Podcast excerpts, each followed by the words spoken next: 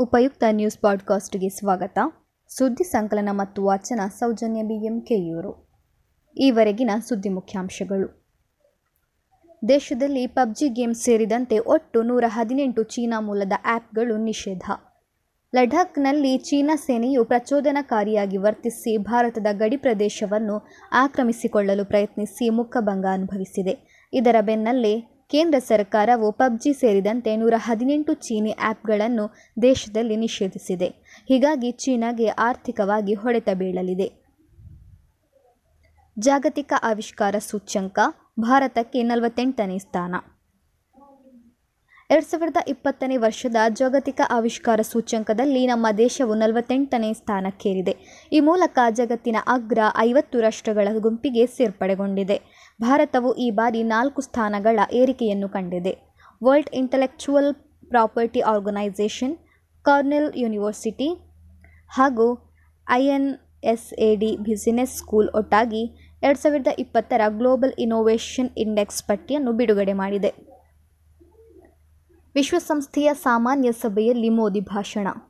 ಸಾಮಾನ್ಯ ಸಭೆಯಲ್ಲಿ ಮಾತನಾಡಲಿರುವ ನಾಯಕರ ತಾತ್ಕಾಲಿಕ ಪಟ್ಟಿ ಸಿದ್ಧವಾಗಿದೆ. ಈ ಪಟ್ಟಿಯಲ್ಲಿ ಪ್ರಧಾನಿ ನರೇಂದ್ರ ಮೋದಿಯವರ ಹೆಸರು ಇದೆ. ಹೀಗಾಗಿ ಸೆಪ್ಟೆಂಬರ್ ಇಪ್ಪತ್ತಾರರಂದು ಪ್ರಧಾನಿಯವರು ಸಾಮಾನ್ಯ ಸಭೆಯನ್ನುದ್ದೇಶಿಸಿ ಮಾತನಾಡುವ ಸಾಧ್ಯತೆ ಇದೆ. ವಿಡಿಯೋ ಕಾನ್ಫರೆನ್ಸ್ ಮೂಲಕ ಸಾಮಾನ್ಯ ಸಭೆಯ ಅಧಿವೇಶನವು ನಡೆಯಲಿದೆ ಎಂದು ಮೂಲಗಳು ತಿಳಿಸಿವೆ.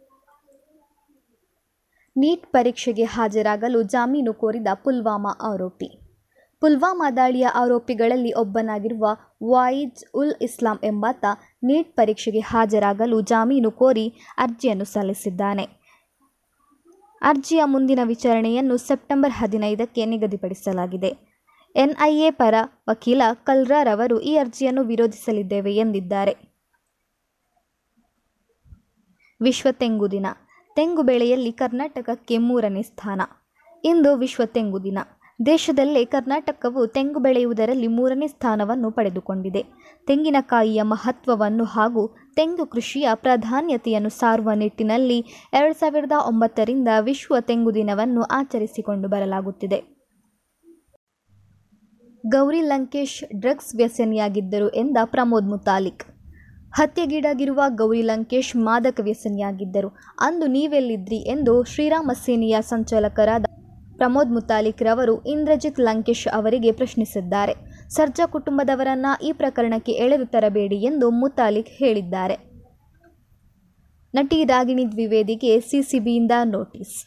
ಚಂದನವನದಲ್ಲಿ ಡ್ರಗ್ಸ್ ಪ್ರಕರಣವು ದಿನದಿಂದ ದಿನಕ್ಕೆ ಕುತೂಹಲಕಾರಿಯಾಗತೊಡಗಿದೆ. ಈ ಬಗ್ಗೆ ತನಿಖೆ ಆರಂಭಿಸಿರುವ ಸಿಸಿಬಿ, ನಟಿ ರಾಗಿಣಿ ದ್ವಿವೇದಿಗೆ ನೋಟಿಸ್ ಕಳುಹಿಸಿದ್ದಾರೆ.